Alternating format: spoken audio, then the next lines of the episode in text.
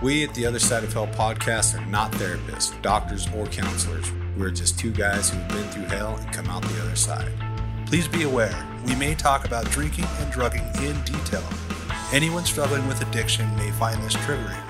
Our goal is to share our stories, explore our struggles, and connect with others through our experience. Remember, we are not alone. There is hope, and together we can get better.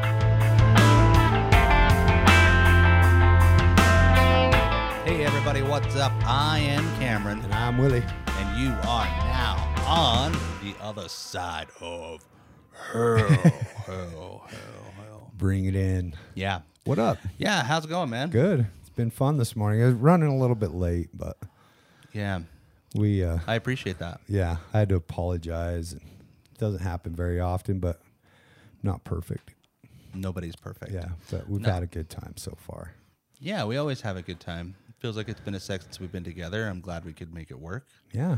I appreciate the boys coming out, helping us out today. We're, we're we we intend on doing a very good show for Yeah. everybody. So if you're listening, God, you are lucky And loved. and loved. Thank you so much to the people that listen to the show. I, I wouldn't even mind starting off with that because Yeah. we got some numbers back and we took a look at some facts and, and we really appreciate the listeners and, and the viewers of the show supporting us with what we do here. So Yeah, we're pretty- let's start with thanking you guys. That's a good idea.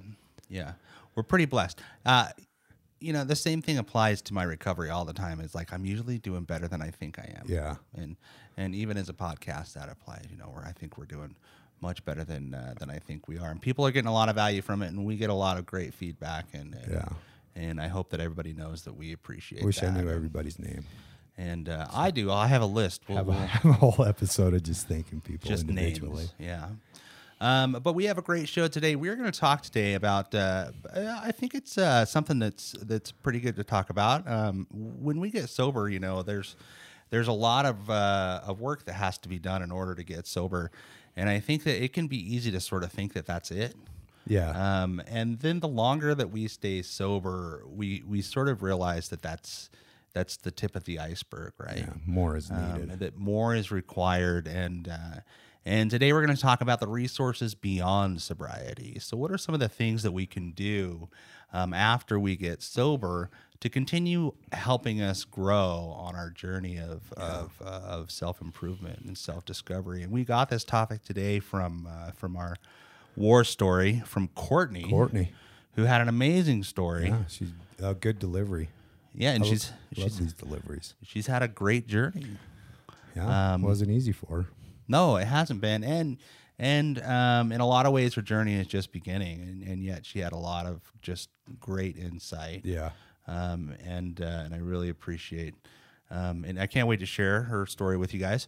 Um, but uh, but yeah, so she talked a little bit about uh, some of the things that she has to do beyond AA, beyond a twelve step Yeah. program. Beyond aftercare. Um, yeah. Beyond, treatment. yeah, and beyond sober living, it's Yeah. kind of where she's at now, and and uh, and I and it really got us thinking. You know, there w- there really was a lot. I think for us, it's easy to, um, you know, now that we're down the road a ways, like it's easy to forget these things that we've sort of added to our recovery journey um, that uh, that you know weren't originally a part of it. So.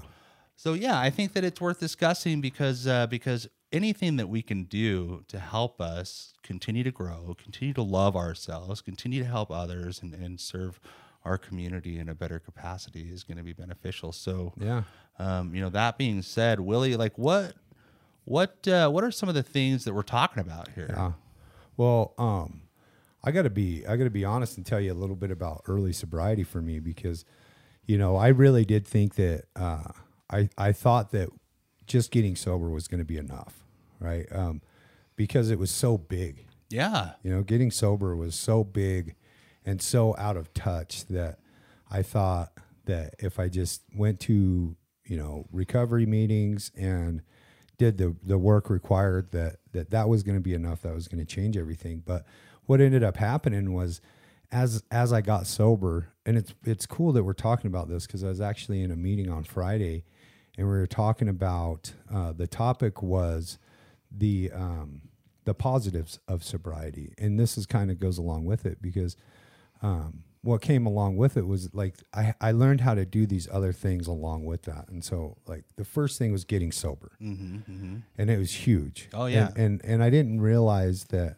um, it was only going to take me so far spiritually, mentally. I was only going to get to know myself so deeply on on that level without more work. But um, the next thing that came along was like a job, you know, Sure, and and sure. I learned I learned and and you know for a lot of people for a lot of people that never had a, a job issue or have have been able to like be uh, either uh, like like what's it called when you successful addicts, Gainfully employed. Ga- gainful gainful addicts and alcoholics like that never lost a job or anything like that um, or just normal people in general that did adult shit on a normal basis right? Like yeah i've always paid my bills so good for you or whatever. Like doing these new things in early sobriety were a huge deal for me. Sure. Mm-hmm. but um, so then I learned how to like not only get a job but go to that job every day, and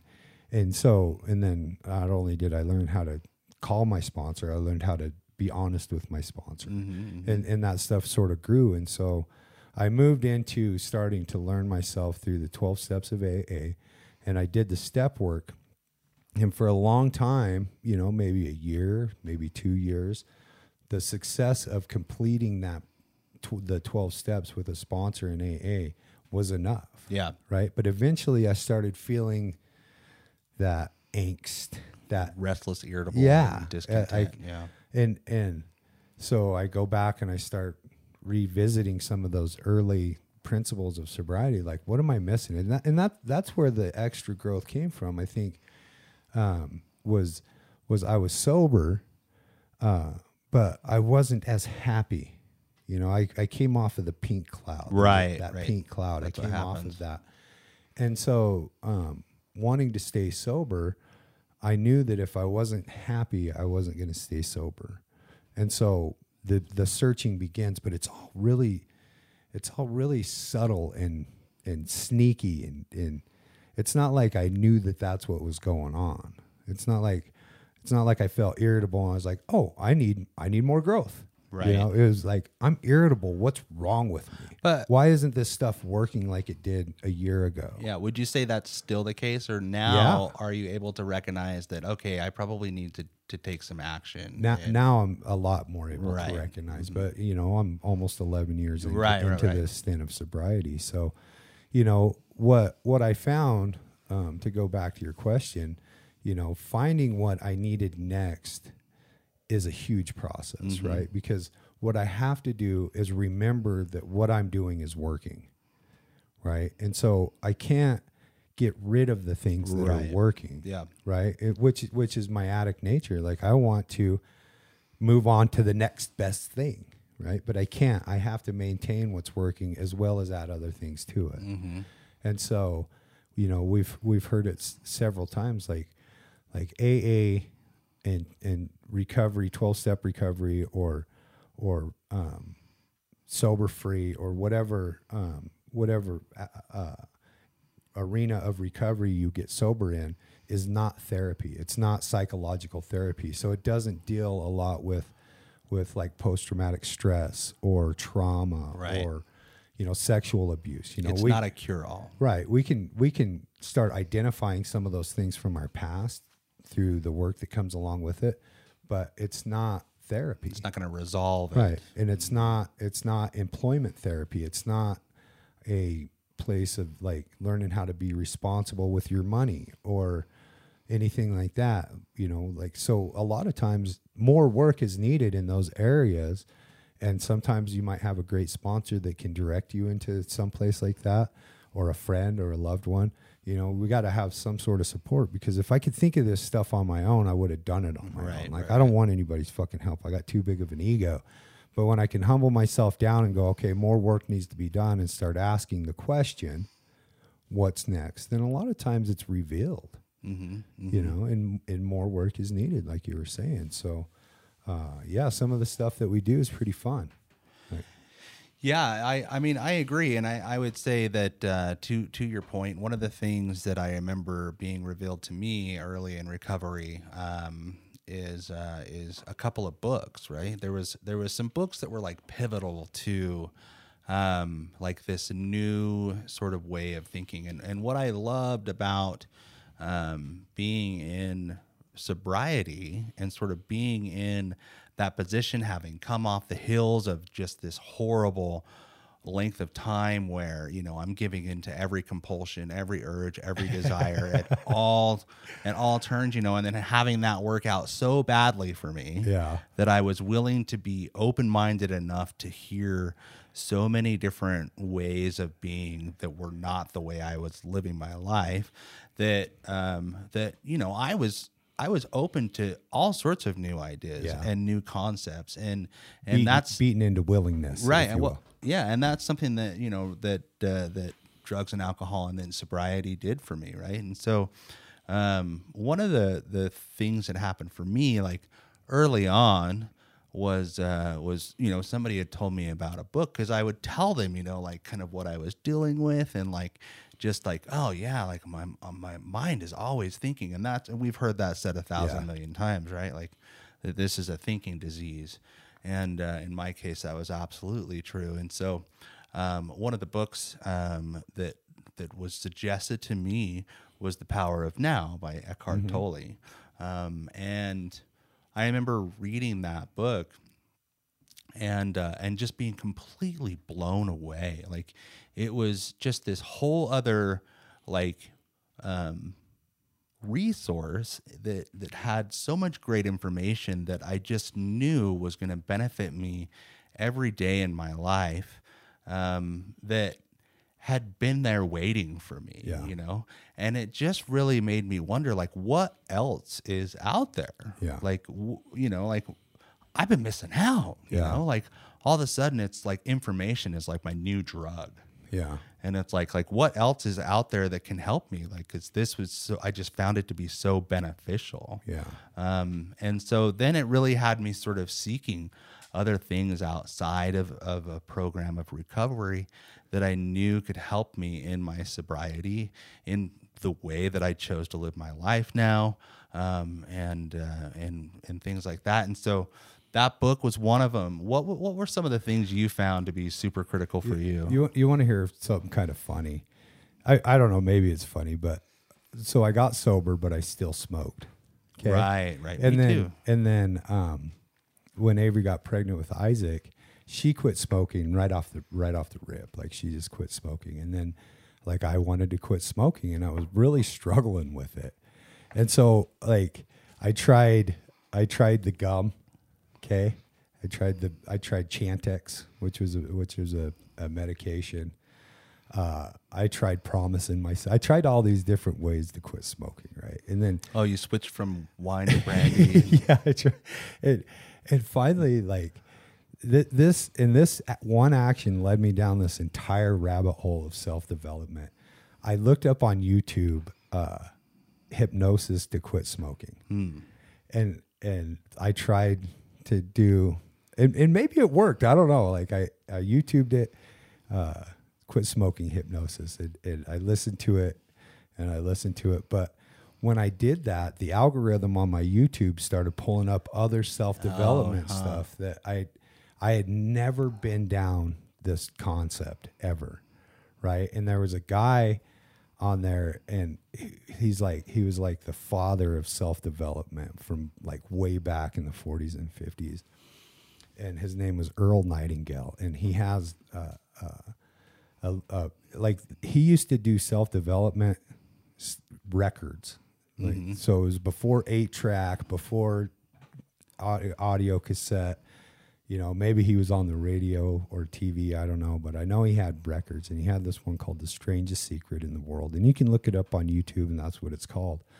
But it was the first time that I had ever really wrapped my head around the concept of I become what I think about sure, sure. and and and I could go back and I could see that my entire life was wrapped around this negative self-thought and that I was manifesting negativity in my life based on the way that I thought. And so everything was a disaster and it was the first time that I could really understand that I could change my thinking from negative to positive on a moment to moment basis, right? This moment to moment basis. And so as it as it goes, you know, one thing led to another, led to another, right? And so because I, I listened to that and what I did was I listened to that every day for 30 days as it was suggested. And and I did what was suggested on that. You know, I started to learn that I could write out my goals. And that would imprint a uh, like a decision on my mind, on my psyche that I could go back and I could like see that this is something that I want to do every day, every day, every day. And and the need for self-love was so huge inside of me like it had been missing for so many years of my life and I had been just alcoholically consuming everything in in my path to try to find that self-love, you know, try to find these moments of uh, security and these these like moments of serenity and peace through substance and relationships and food and and all these things that that being able to stop and and like look at it through a different lens that this isn't necessarily a physical problem it's a mental problem. It's the way that I think it's the way that I see myself and the world around me was huge for me. Yeah. and it was a life changing understanding to understand that that okay I do kind of have some control over the way that I think and behave. And I can learn to control and direct that stuff the way that other people have said I could if I put this stuff into action and so you know that was that was the big that was YouTube was a huge tool for me and it still it still is Yeah. Yeah, it's funny because I feel like the the more I talk to people um, in, in sobriety or just in a certain stage in their lives, right? Like I feel like everybody has sort of one thing that cracked the shell, like that really sort of um, Yeah. made them start thinking like oh my gosh like this is crazy. Like they have one thing that they can turn back to. Like i know my wife has one like um like that she read and she changed her life because of it right?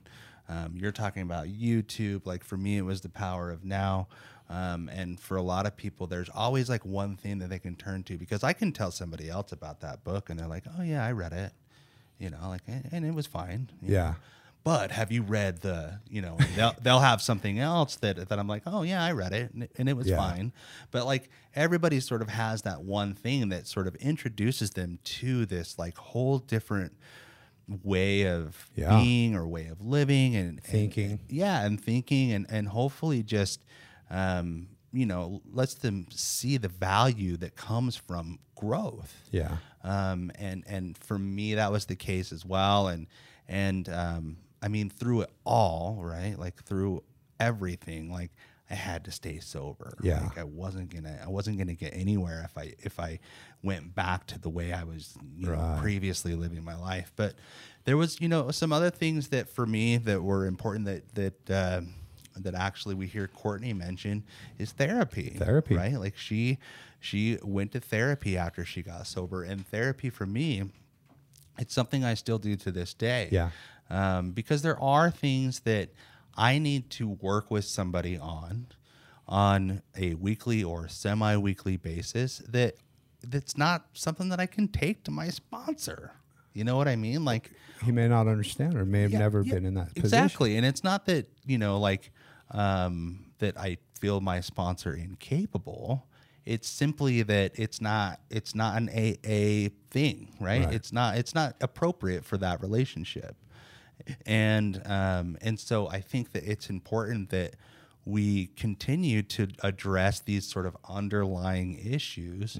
Um, and for me, that was something that I did in therapy. I also have flirted with um, some of the stuff that she mentioned, the EMDR stuff, um, which for those that don't know stands for eye movement desensitization, um, desensit- desensitization. Um, and uh, there's an R there that I can't remember what it is. Yeah, it's something. Anyways, um, and you know, and that's and that's actually a really interesting process that I don't I don't think is actually appropriate for everything, but I think that there is a lot of value that can come Sure. from it. Um, and uh, and I've had some good good successes and sort of good um, insight as as a result of some of that stuff. And I think that um, I don't know, like all this stuff is just it's it's more stuff that I can add to what I'm already doing in order to hopefully just keep that self love improving. Yeah. Um, and keep that negative self talk at bay, which for me is like one of the most critical things. Yeah. And and what I did, I mean, uh, therapy. We've talked about therapy on the show, and we've had Chris on the show, who is a therapist. And um, for me, uh, it was sexual therapy specifically, sexual and relationship therapy that really, really helped me out because, you know, um, uh, sexuality is one of those things that that not everybody has the same flavor or same experience with, right? And so when I was trying to have a healthy sexual outlook and I just felt sexually fucked up all the time, right? Because I cheated on everybody I was with. Uh, I never had like a successful sexual relationship, if you will. There was there was some sexual abuse as a child. Um, all those things, you know, my sponsor and other people in AA aren't necessarily professionally equipped Right. to even to even explore that Right. on a on a on the level that sometimes it needs to be. And so I went to a relationship therapist after uh, Avery and I were having some problems. She she actually engaged with that therapist, and I was I was willing to go in there and look at it, and and it, it turned out that I'm not as fucked up as I think I am, but there's some stuff going on with me sexually, hormonally, and psychologically that I didn't understand, that I didn't have the the means to even find out. Right. right? And so by by going to that therapist and adding that information and that experience to my overall sobriety and growth was a huge step forward for me to be able to find more self worth and mm-hmm. more self acceptance in that mm-hmm. area and be able to work on and move towards a more healthy sexual me Right. right? To where I no longer view sex as right or wrong or, or good or bad or you know or you know the way that I did before. I was able, I'm able to like look at sexuality as as part of the human condition. It's not mm-hmm. necessarily part of my alcoholism or anything like that. And it was huge for me to Yeah. to not still hold on to sexual grievances of the past. You know, I I needed that space. And I, I no longer go to her anymore but she's still a, a resource if needed right? Because it's a lot of times you guys we can we can go back and we can fall back into the things that that we forgot we had learned. Like we we can forget the things that we Oh, learned and go go backwards. And um, as long as like you said i keep that footing in sobriety i stay sober and i stay moving forward understanding that that the direction i want to go is is in growth right? If i stay in that space and i maybe i forget that i'm not sexually fucked up or maybe i forget that you know uh, eating eating certain foods puts me in a tailspin. You know i can go i can i have the resources and i have the ability to go back to square one and go okay this worked for me before. Maybe i'm missing something. Maybe i need to start over and, and remember some other stuff and do some work there. Yeah. Well, as you were as you were talking, like what I found myself wondering is like I, I think that it might be helpful to like actually list like what what are some things that are probably appropriate for me to take to a mentor slash sponsor slash other person in recovery, right? And then like what are some of the things that are probably not appropriate. Like w- what I'm thinking is like I can see me going to my sponsor and saying, "Dude, like this is like this is I'm I'm having just a lot of um, you know head running and a lot of uh, negative thinking, and I'm thinking a lot about you know this past and this thing that that I did to this person, you know." And and I can see my sponsor saying, "Well, have you prayed about it? Like, are you you know are you uh, in a position where you need to make amends to somebody like or like what you know like what is going on right? Um, but then i can see also like a certain instance where it's like i'm thinking you know i'm doing a lot of head running. I'm thinking about like this incident in the past where you know like um, my this has never happened to me but like you know where like my father like beat the shit out of me when i was like you know six years old and having my sponsor say well have you ever talked to anybody about that? Right? Yeah. Like because my sponsor is going to refer me to like whatever resource is probably most appropriate. Yeah. Um, and and that might not be him, you know. Like Yeah, really yeah. like that's just that's what a sponsor does or that's what hopefully somebody in recovery will do is just guide you to whichever resource is probably going to be Mm-hmm. more beneficial and like even in in the instance with me like if somebody comes to me and says dude like i'm having like i'm you know i'm going through a divorce and i've had you know like i've got two kids that i lost custody of and i'm trying to get custody of the two kids. And it's like i don't really identify with that because i've never been divorced. You know i don't have this custody situation but like i still might be somebody that can say you know what? Like i greg over here like has actually had that situation. Like why don't you why don't i give you his number or why don't i reach out to him and see if he'd talk to you about this? And it's like this is a situation where you know that person is guiding me or guiding that individual to the appropriate resource Yeah. right and so i think that that's really like um, one of the things i just want to mention is that that's what our job is in recovery is to help others in a way um, that is going to be most beneficial to them and if that means that all we're doing is pointing them in a different direction like that's okay right Yeah. Um, and and some of these outside resources are definitely going to be those things like those outside resources or suggestions or or things like that and i think that um, it's it's important to mention that you know that like a sponsor is not going to solve everything for you Right.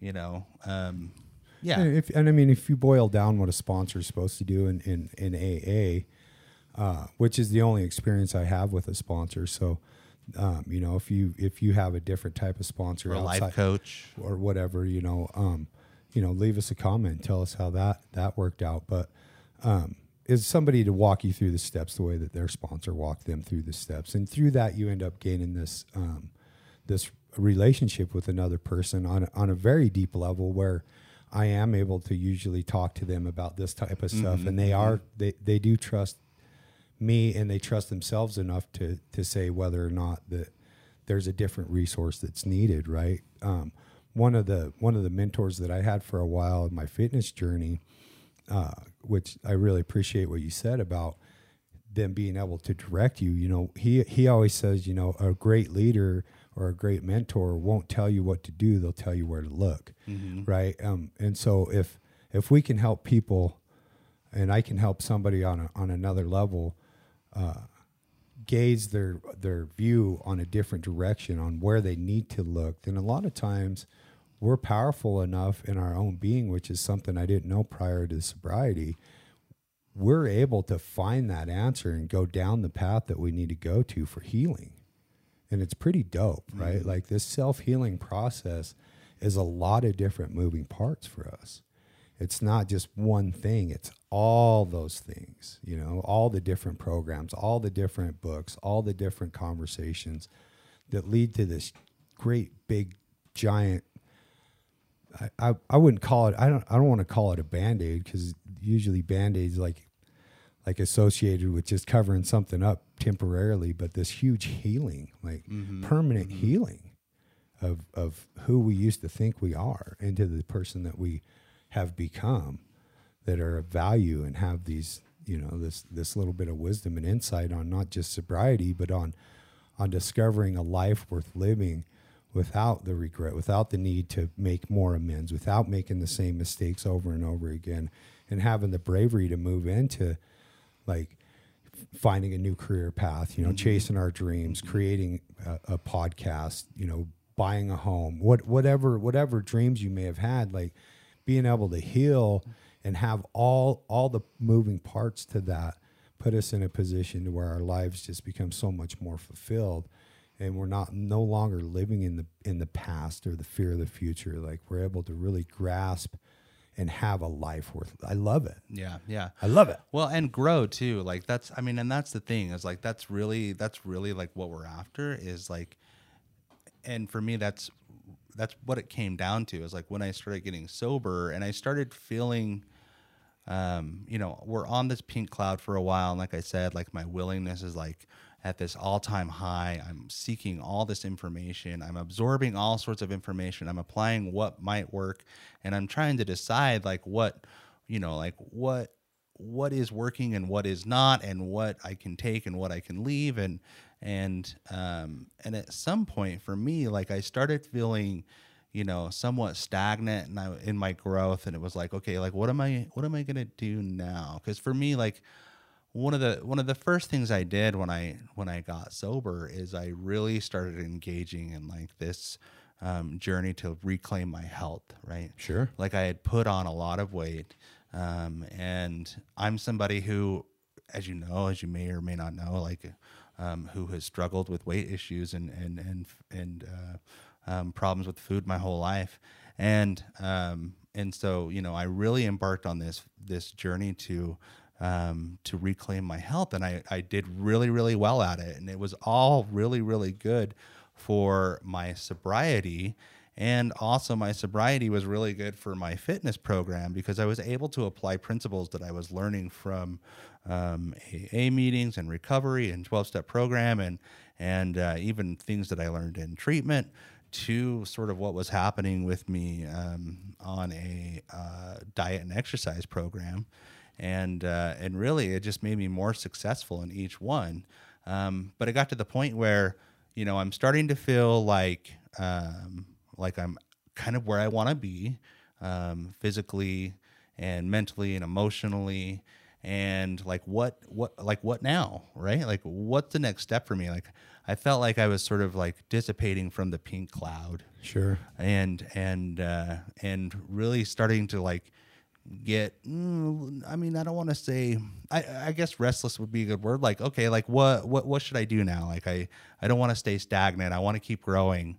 Um because for me it felt like i was either growing or i was like going backwards Yeah. right like there was no there's no in between like if i'm staying stagnant i'm actually reverting back Yeah.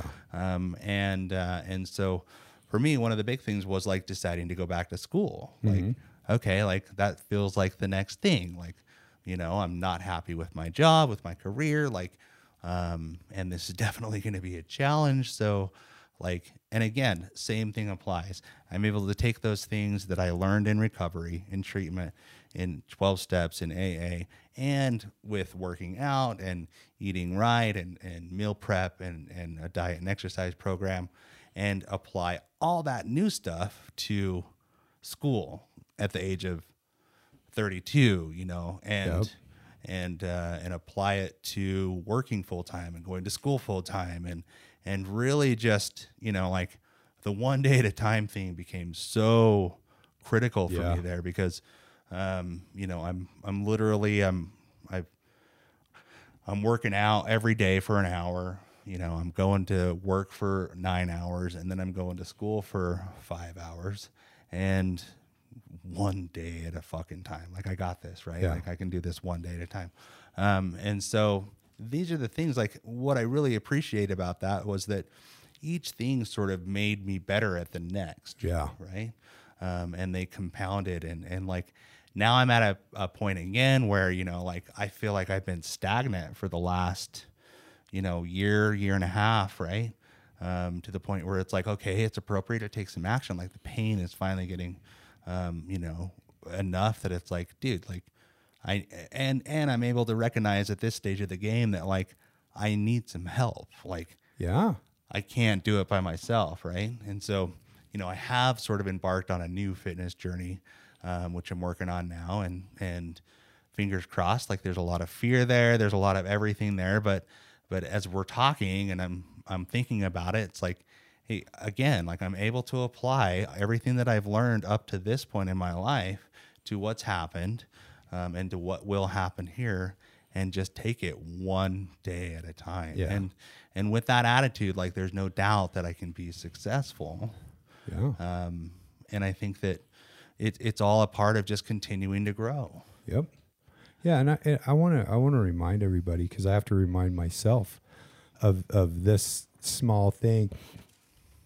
It takes practice, Yeah. right? Good Like point. like like I have to uh, uh, be easy on myself. You know, I have to be hard, but I also have to be easy because I am an information junkie. Right. When you were talking about that, I recognize that I love new information that gets me excited. Right. And and for me, and I know for you too, like it gets to a certain point where um, everything that I've tried or everything that I've looked at and everything that excites me comes to uh, it does it, I, I don't want to call it an end but i find the same answer regardless of which direction i'm looking Sure. right so so i start picking up books i start talking to coaches i start doing programs and they all lead me to the same answer where work needs to be done in these certain areas like i have to get up early i have to do my exercise i have to do my meditation i have to do my therapy i have to do my meetings i have to do my work i have to do my taxes like but um, and all all my resources lead me to these answers and it becomes a point point of practice. It becomes a point of regardless how i feel regardless of what my mind wants to tell me i still have to show up and do these things every day. And that in the in the work itself is where the fulfillment comes.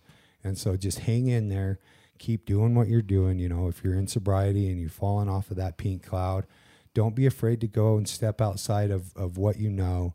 Talk to some people that seem happy that seem fulfilled that seem to have what you want. Find out what else they're doing besides the stuff that you already know and and see what kind of answers you can come up with. Um, you know cameron and i have a ton more resources that we've used that we can obviously there's no way we could put into this episode of all the things that we've done and learned and work on and try and eh, you know from from retreats to writing programs to the things that we've listened to uh, the stories that we've heard and told. There's just an endless amount that have brought us to the point where we're at today where we have a firm grip on what works for us on what we know will work for us and implementing that in practice on a daily basis. So if you have any questions like like reach out to us and see if you know like if you need more specifics or whatever don't be afraid to, to comment or Dude, have you ever done scream therapy?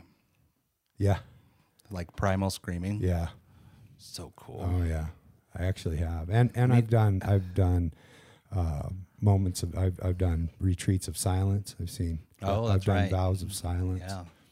Uh, I like that you covered both ends of the spectrum.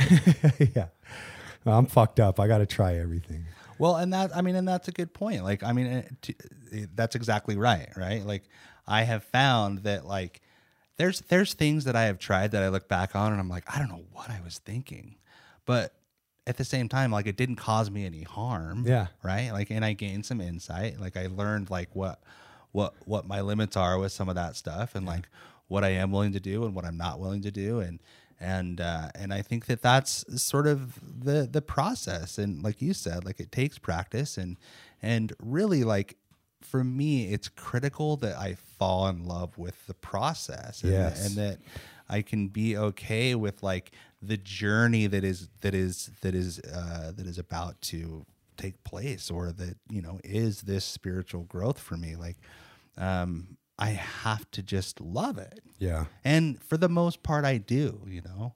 Um, but then I have moments where, like, I've talked myself into thinking that, like, th- it's all bullshit and that, you know, I'm really tired and that I burn myself out or, you know, you know what I mean? i deserve something Yeah, like for me, like honestly, I think that I've just gotten into this position where, you know, like I've become comfortable. Yeah. And and it's a weird sensation because like there's there's something that's um satisfying about that. It means that I've reached this level in my life where my happiness um is like I've I've I've checked a lot of boxes that equal what happiness looks like for Cameron.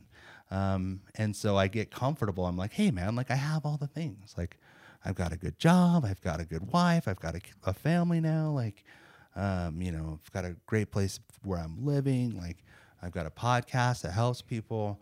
Um, you know, I'm helping others. It's like, hey, I'm I'm good. I can just chill for a minute. Yeah. Right.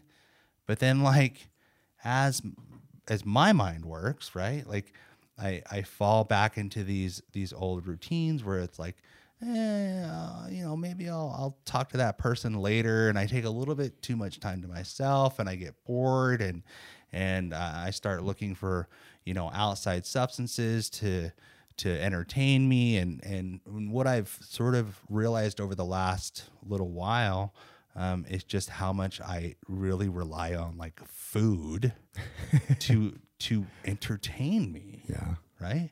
Like like how oh I'm so bored. Like I'll just grab you know, I'll get up and grab like a handful of nuts or something like that, you know, because I'm bored.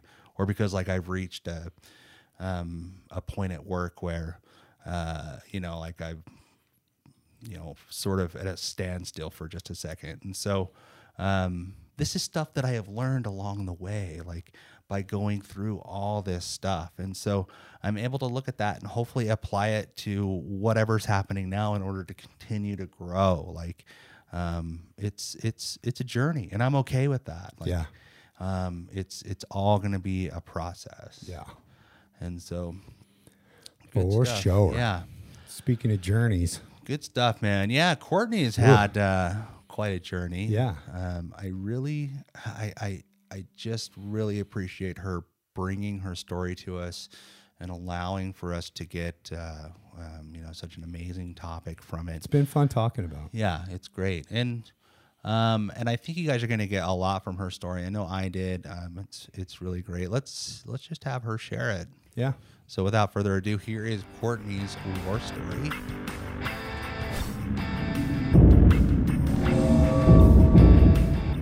This week's war story is brought to you by Brainwash Coffee. Brainwash Coffee is damn good coffee with a damn good cause. 50% of all proceeds go back into the recovery community, which is why Brainwash Coffee is the perfect partner for us here at the other side of town. With blends like Higher Powder and Ego Ain't Your Amigo, Brainwash Coffee has your back no matter what you're pouring. Right now, you can get $5 off your coffee order when you use promo code OTHERSIDE at brainwashcoffeeco.com. Clean your bean with Brainwash. And without further ado, here is this week's war story. I'm Courtney. I'm an addict. My sobriety date is September 23rd, 2021. So I grew up in Texas. I'm originally from Texas and lived there for the first 22 years. I was raised by my mom, and it was just me and my mom for the first five years until she got remarried. And who she married, that's who I claim as my dad. That's who raised me. I have a brother and then I, I eventually have had a younger sister named Megan. She's 11 years younger than me. And um, I had a good childhood. I had a really loving family, loving home. My siblings and I get along. Um, you know, we did a lot of family stuff together. We went on trips, had game night, went to Six Flags. You know, there was a lot of love. My parents were also strict, which at the time I didn't love, but looking back, I'm pretty grateful for it. You know, like now that I'm a little bit older, I understand. And, um, you know, things were really good when I was younger. Um, I was big in church. I had a very thick accent when I was growing up, even though it's gone now after being in California for 10 years. But when I was little, like three, four, I would walk around like the grocery store or wherever, and I would go up to random people and be like, Do you believe in Jesus Christ as your Lord and Savior? Because I do, and I'm going to heaven and I want you there with me. And don't try to lie because I'll know. you know, like I was just like out trying to save everybody. I went to Christian schools, was just like very involved. So, you know, I don't think that anybody could have predicted where my life would go later on. So, while all this is going on, I also have my biological dad. Um, he is an addict. He was an alcoholic when I was younger, younger. And then when I was eight, he started smoking crack. So he was in and out of my life, would forget to, you know, show up to things, forget to pick me up, you know, just very, I mean, as you can imagine, like someone on a drug like crack cocaine, like he was in and out of prison. Um, there was just a lot going on there. I also have a younger brother through him. So I was you know, separated from my brother. So there was a lot of pain. And I can definitely see how a lot of my feelings of, of like, you know, feelings of abandonment, feeling not good enough, my people pleasing, my need for approval, you know, I can definitely look back and see where a lot of that stemmed from because you know at a young age we don't under i didn't understand addiction as a disease i thought that he was choosing to do those things and that if i were just better he would choose me So I started having issues around like middle school. You know, I went to a very prestigious private school in Texas, and my parents were not like wealthy by any means, but they worked really hard to put me and my brother and eventually my sister in the best schools. You know, they wanted to give us like every opportunity that we could to be successful in our lives. And so you know, I went to school with these girls and I cheered competitively with those girls. Um, like if you've ever seen the Netflix documentary Cheer, the choreographer for that show was my head coach. So it was very, very competitive. And like watching that show back, I can see where my perfectionism came from and stuffing down my feelings, you know, because if you get like injured or you're sick, you have to like, you know, they'll tell you like go to the bathroom like clean yourself up and come back out. So it's like I got that's where I learned like early on like okay, everybody just needs to see that everything's okay and whatever I'm feeling that's not okay, I need to shove that shit down. and so um so then you know the girls i went to school with their parents all had more money their parents were all married like their original parents and you know all these things that like looking back i wonder really if they were relevant or if they felt relevant solely to me but either way they felt relevant and i felt different you know and i felt less than. And so um so then i go to high school and my dad my biological dad goes to prison. And you know i i feel like i finally have this thought like i want to know what's so great about drugs that he chooses them over me and like I ignore every strong warning I ever had. My mom had told me I'd never seen my mom take a drink. And my mom had told me this disease, like alcoholism and addiction, runs in our family. Her dad is an addict. My dad is an addict. So she was like, you you can't drink. Like you don't understand like the gravity of the consequences. And i just thought like oh she's being such a mom and she's overreacting and nothing bad is going to happen. So i start using cocaine. I go um, i use it one night. I go on spring break for a week the next day. And i'm with friends where i can't get to cocaine and it's all i'm thinking about. The obsession hits immediately. Like i had no like there was no like escalation period. It was like first use obsession problematic and I started experiencing consequences pretty young. Um, and at the same time, though, I'm holding down a job. I go to, I have all honors classes and I make A's, you know, B's. And and then like even after high school i'm still using daily and i go to college i buy a house when i'm 19 and the reason i do these things is because like i need to i need it to look okay to you even though it doesn't look okay to me and I know it's not okay, as long as it looks okay to you, then I'm okay. You know, that's like one thing I'm really working on since I've gotten sober this time is you know, if I'm always putting like my self worth and my value in other people's hands, I'm always setting myself up for the possibility of being destroyed. And it's happened time and time again. And so that's one thing I'm really working on is just like self worth and self love and, you know, not needing the approval of other people. So you know my uh, my addiction progresses as they say it does and i move on from alcohol and cocaine to heroin and meth. And then within a few years i'm using needles and i'm shooting heroin and cocaine. I start having some pretty severe consequences then. I get a blood infection um, in my hand traveling to my heart and they almost have to amputate my arm. And then i end up having two more surgeries on my arms after that. Um, at one point with six months of sobriety i had a seizure and that was just from like prolonged drug use. You know my health is definitely being affected. And about halfway through my use i'm at this treatment center because i'm going in and out of these treatment centers. You know i'm on like a tour of treatment centers and i go into one and i meet him you know because rehab that's where they keep the boyfriends. So you know i get into this relationship. Um, we were together for six years and we were you know, in and out of treatment centers. Sometimes I could get like seven months. One time I got nine months, but he goes out and there I go too. So, you know, one of the things that I had to do this time was separate, you know, and it's hard, like six year relationship. And, you know, we had a lot of love between us, but there was just that like you know small little problem of not being able to stop doing heroin together and we were going to die together you know and so i had you know we had to make that choice for ourselves that we had to put ourselves first and it's been the best thing i could have ever done for myself you know like as of now like he has already gone out once as far as i know but i'm still sober and um so you know, by the time I make it to this last treatment center, it's my 22nd time in treatment. And um and I have I have absolutely no hope or belief that I can stay sober. Uh, my parents flew out from Texas a few months after I got raided by the Orange County sheriffs, and now I'm facing like sales and transportation of fentanyl charges because, of course, I've moved on to fentanyl by this point and um, they fly out here and they intervention me and they say we want you to go to this rehab. Now i have completely given up hope that i can get sober. Like my thought process is like i have tried it and it doesn't work. I've even gotten a year once and i still went back out. So it just doesn't work for me. Like i'm glad it works for other people but it doesn't for me. And one thing i feel like i have to say is that you know i would go into these rehab sober living i do the deal and i would hear in the 12 step programs i would hear go to meetings, get a sponsor, work the steps, and you'll stay clean. And that was not my experience. And I'm not saying that it doesn't work. I still work a 12 step program.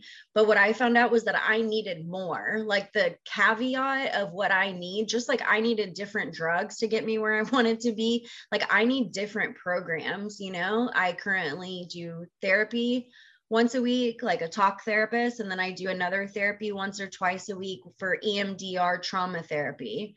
You know, I also work a 12 step program, you know. Um, I have to like do all these things because like one just like one drug doesn't work for all of us like just one specific thing doesn't work for all of us. And i know tons of people that solely do a 12 step program and stay sober. That's just not been my experience. And i'm so grateful that at this point in my recovery i have figured that out because i was banging my head against the wall repeatedly and then wondering like why this wasn't working.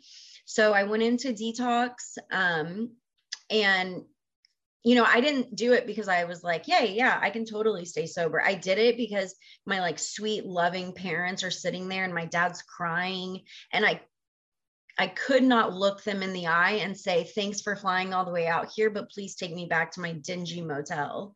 I just couldn't do it, you know? So I loved them, like, thank God, because I know I didn't love myself. So I go into detox. I did about 20 days in detox, kicking fentanyl and Xanax. Um, I didn't eat for two weeks. I like fainted at one point, which I've had a lot of like withdrawal symptoms, but I've never fainted. I did a lot of other things that I'm not going to mention. And and then I went to residential for 70 days. And then I went to sober living where I still am. Um, and then I did IOP. So for the first five months of my sobriety, I was in groups. And it's because like I knew that I needed that structure. You know, I'm going through a breakup of a six year relationship. I don't have a car, you know, I don't have a job. And I just wanted to give uh, everything I had into my recovery, you know, because I felt like if I'm going to really do this, then I'm going to do it. And, um, and yeah, I mean, it has definitely been a ride you know getting sober is the hardest thing i've ever done but it's also like even though like i've you know graduated college like i've done all these things but like to be honest they didn't really take a lot of effort for me. Like school that kind of stuff it comes naturally. Like staying sober goes against everything i feel naturally. And so it's really difficult but at the same time like it's it's mine you know like my recovery is mine and i love that because nobody can take it from me. And so i'm working on you know codependency. Like there's just you know a gamut of things that come with addiction. It's like never just one thing i feel like. So it's like battling all of those and also being like easy on myself and patient with myself that not everything happens in my time. So like in a few days i have 7 months and um you know i'm not like making a bunch of money. I don't even have a car at all. I don't have the boyfriend. I don't don't have like any of that external stuff but i feel better than i ever have you know? Like i'm not worried about where i'm going to get my next meal or where i'm sleeping tonight or like what crazy dangerous things are going to happen to me on the streets. And that's so nice you know? I have people that depend on me because they know that they can. I I have people that I depend on because I know that I can. You know, I get to follow like in my sponsor's footsteps. Like she has so much wisdom and she shows me what it truly is to be a woman in recovery that can like walk with your head held high no matter like what I've done in the past or what I've been through and I can carry myself with grace and dignity you know like that's incredible from what I what I came from like sitting in a Motel 6 shooting heroin and cocaine And that's a miracle that I'm at this point, you know? And like one cool thing that I would have to say like that has happened is so I remember when I went into detox and my mom told me, you know, like your sister's graduating from college in May and we would really love for you to be there. And I remember thinking, well, shoot, like it's September. so if you want me to be sober and be there in May, like we need to push this back. Like I'm getting sober way too soon for that to be a possibility because I truly believed that there was no way that I could stay sober for like seven months. I was like, that's insane. And now here I am, like my flight's booked and I'm going in a few weeks to my sister's college graduation. And that would have never happened had I not gotten clean and sober, you know? And what I have to do today to stay clean and sober, you know, it may, it's been working like so far this seven months, but it may change in the future. And I just, you know, I hope I can remain like open and willing to see that, you know, like I lost my best friend to this disease at the beginning of 2021 and if i if i had never experienced a loss like that before and if i experience that type of close loss again in my recovery like i may need to add something else to help me get through that you know? It's like realizing that just as my disease and my use changes and it progresses, like my recovery needs to as well. And so, not thinking that it's just like this rigid set of guidelines that I follow and just cross my fingers that they work, you know, I'm like open and willing to a lot of different things. You know, I listen to podcasts about like thought work and managing your mind. You know, I just keep my mind open to whatever you know help i can get because now that i've you know, now that I have a clear mind and I have the time that I have, like I'd never want to go back. You know, I truly don't think I could survive another relapse. You know, I I like really don't. Like just even if I didn't overdose, like just mentally where I would be. So, um I recently got a job for a recovery apparel company. So I'm working for Stay Stopped now, which is great. You know, I've always worked like I've always worked in the car business. I worked for Audi for a very long time and I made a lot of money, but I, it like wasn't filling my soul at all. And so like this does, you know, I get to hang around other addicts and I get to like meet a bunch of different people like in all different points of their recovery and it's just really rad and I can't imagine like how good my life will be after, you know, a year, 3 years, 5 years like if I stay sober like the possibilities are endless and I'm just super excited about it. And that's um so yeah you can follow me on instagram. Luckily i was not one of those people that updated my instagram while i was using because that would be terrible. I did go facebook live one time during a drug deal so then i stayed off the internet for a while. But my instagram handle now is at the dot court uh sorry at the dot sober courtney and then I worked for Stay Stopped Recovery Apparel. So it's at stay.stopped on Instagram. So that's all I got. Thank you. Wow. Yeah. Yeah. Thank you so much, Courtney. That Yeah. was that was amazing. And uh, I just want to say I'm sorry for your loss. Yeah. Um, for your best friend there. It's, um, We are the lucky ones. we are the lucky Yeah. ones. What'd you think, man? Could have been could have been any one of us. Yeah, it was good. You know, I can see. You know, I'm really grateful for for her story and and the topic that she brings through this because, you know, she does a really good she, uh, illustration of the progression of this thing. You know, from from having one belief at, at a certain age to a completely different belief years down the road Mm-hmm. after a lifetime of of drug addiction you know like like we do get to a point where it's not uncommon for all of us to think like this sobriety will never happen. I'm not one fucking person that's never going to get Yeah, it you know? yeah. and it's such a dark place you know? And and i'm really grateful that she came out of that because it's something that i can relate to. I remember i remember thinking like i'm never going to get fucking sober. It's Yeah. never going to work for me. I'm too broken. And all that negative self-talk and self-belief that self-hatred and that dark space uh, was finally lifted after enough work. Yeah. and you know she's she sounds like she's in a really great spot you know working with stay stopped and jackson at stay stopped. We've had him on the show. Cameron has his, his- one of his shirts on. You know we're a supporter of that. And it's such a great community of people. You know we had christina on who also works for stay stopped. It's just having that community that she talks about, having that family support that she talks about, um, you know, it's it's huge, and and being able to to like come out of out of that side and end up on this side of the table. So, you know, I think it was a great story. Um, it sucks that we have to go through that stuff, but Yeah. I'm very grateful that I got to go through that, that I lived through that, and that I ha- get to have the life and outlook that I have today because of it. Yeah, very well said. I, I appreciate that as well, and and and it's just a reminder that you know that we would not be the people that we are today had we not gone through that, and and even though what we've been through was super challenging and has been super challenging, like there's no doubt in my mind that I wouldn't be who I am today without it, and and even though there's moments where I don't like myself, you know, like for the most part, I love myself a hell of a lot more than I Yeah. did, you know. Um, and, and I'm grateful for that. And, um, but you know, like there was some things about her story that were really, just really, really interesting. Like, uh, I think that's the first time that I've heard somebody using cocaine that early. Um, and, and just being hooked like immediately. Yeah.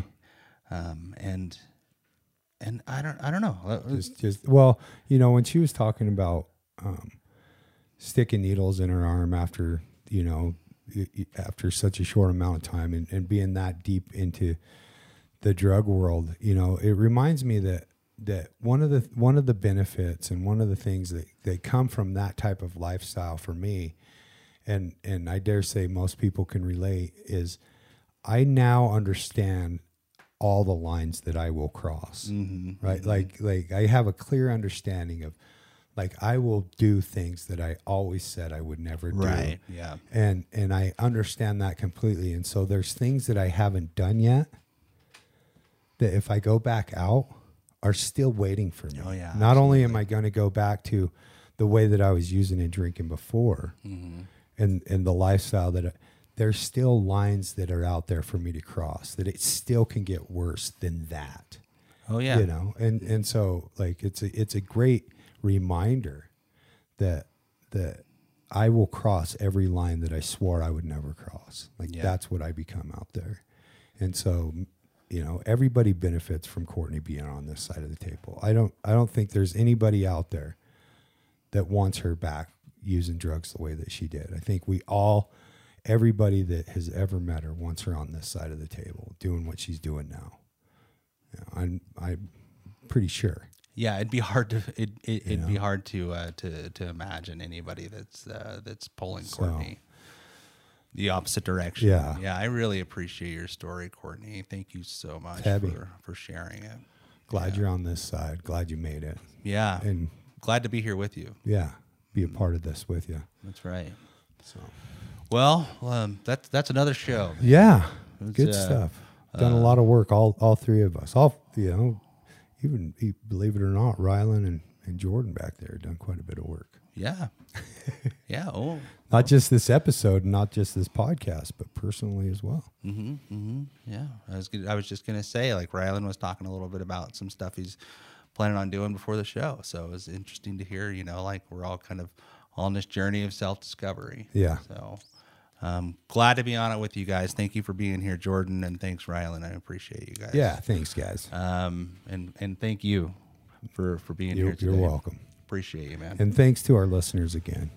We yeah appreciate you guys. yeah absolutely you know in fact if you're listening to this show today something you could really do that that might help us out is to rate us and review us on itunes or or wherever you might be listening and also check us out on youtube and subscribe that would be really really helpful but um, just know that uh, that we appreciate you guys and, and all the support that we get from you guys is, is greatly appreciated Yeah. so with that let's get the hell out of here Yeah. the other side of hell out of here Let's, let's do it. all right remember guys you are worth the work We'll see you on the other side.